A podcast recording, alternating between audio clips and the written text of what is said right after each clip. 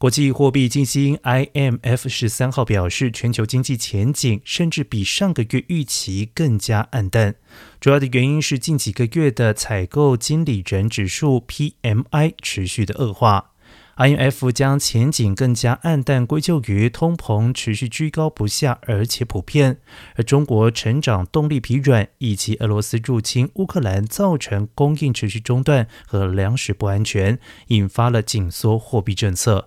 IMF 上个月将2023年全球成长预测从之前的百分之二点九下调至百分之二点七。